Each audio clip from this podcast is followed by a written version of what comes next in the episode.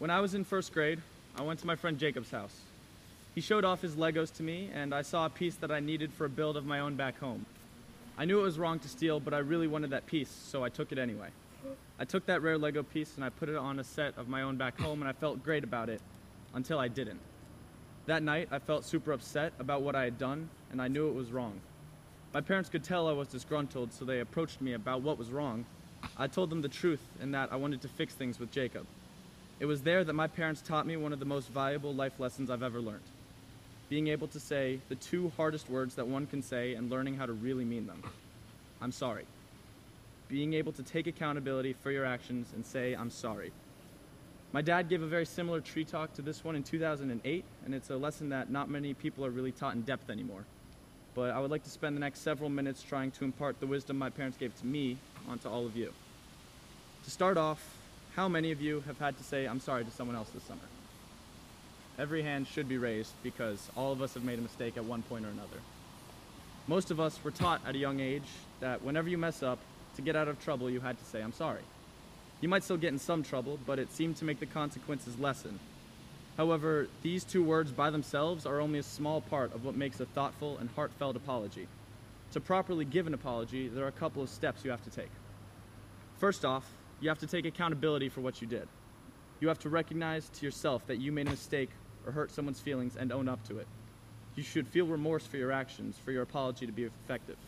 Saying, I'm sorry, should not just be a mere formality. It must come from the heart and convey the depth of your regret and your willingness to make amends.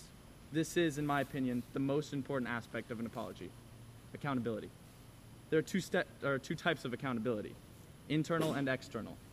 Internal accountability refers to the responsibility one holds to oneself.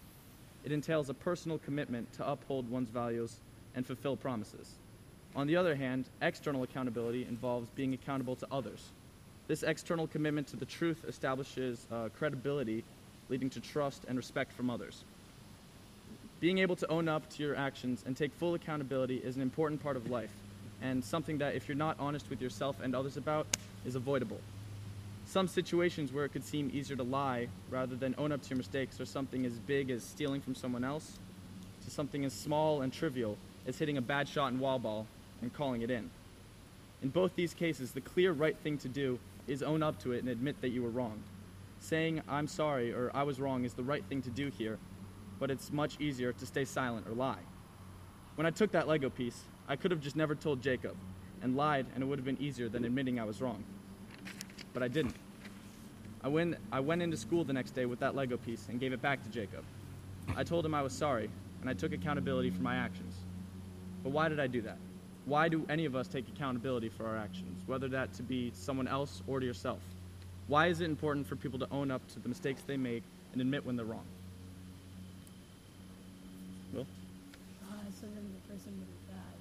So then, just for Ned? You say sorry because you feel really guilty. Yeah, remorse, feeling regret about it. Mikey? You don't want to hold on to the guilt. Exactly. Tristan? Yeah, if you don't say I'm sorry now, the consequences might be a lot worse going forward. uh, making good habits like sleeping, Yeah, it makes it's a good habit to take accountability.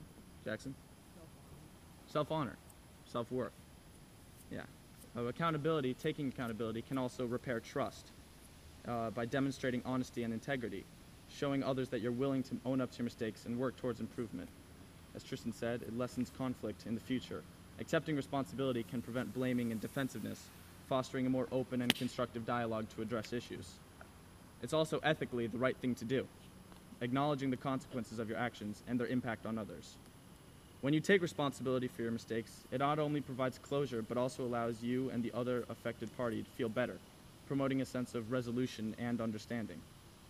Uh, accountability helps measure progress as well. Acknowledging shortcomings enables you to set realistic goals and track your development over time. By consistently taking responsibility, you inspire confidence in others, showcasing your reliability and willingness to learn from your experience. Now that you've taken internal accountability, we move on to the next step of a good apology to determine how your best self would have behaved in the situation, knowing the eventual outcome. Figure out what you could have done better to avoid the situation altogether. That version of yourself that you imagine doing the right thing is the person everyone should strive to be. Next up, you must tell them what you did wrong. External accountability. You've told yourself, but now comes the next hardest step. I'm sorry for what I did. I'm sorry I stole from you, or I'm sorry I was mean, or I'm sorry I called that shot and wall ball in when it was actually out. I'm sorry for what I did wrong. Now, for the fourth step of a good apology what you plan to do in the future to make amends to the situation. Telling them an actionable plan that you will take to avoid making the same mistake again. I'm sorry I took your Lego. It belonged to you. It was my fault that I took it. I shouldn't have touched your stuff without asking. Next time, I will ask for your permission before I touch your stuff. Next time, I will try to be my best self. It's important to remember that this is not the only way to give a good apology. Every single one is situational and subject to change. This is just what I found to be the best way to give an apology. Every one of you will have to experiment and figure out what works for you. But the steps I've listed so far are the foundation for a good apology.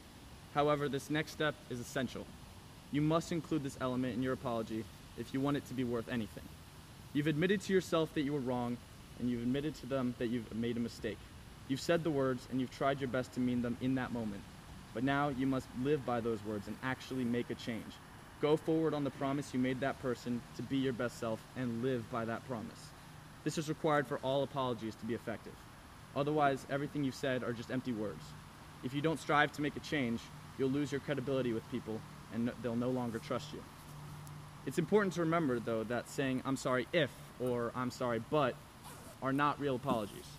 I'm sorry if taking your Legos made you mad, or I'm sorry but I just really wanted that piece. In both those examples, you take away the meaning of the apology by putting the blame on the other person for being upset by your actions. This is an easy way to avoid an honest apology. And this is how many of us give an apology on a daily basis, but it's not a real apology. There's no remorse or desire to amend the situation. It's just empty words. You also have to realize that they don't have to accept your apology. Even after you've gone through all the steps and plans on making a change, they don't have to say that they forgive you. You were the one who made the mistake. The only thing left for you to do is fulfill your commitment to them and live as your best self going forwards. When I apologized to Jacob all those years ago, he didn't accept my apology right away. I was extremely frustrated by this at the time, but I realize now that he had every right to say, I don't forgive you. I was the one who stole from him after all. But after a couple of days of me working to repair the trust, we made good. I want to leave you all with one final piece of information and advice. Think back on this summer that is now two weeks away from the end. Think back to any mistakes you made or any times you were wrong and you didn't take accountability. Find the person who was affected and say, I'm sorry. Own up to your mistakes and grow together to be your best selves. Thank you.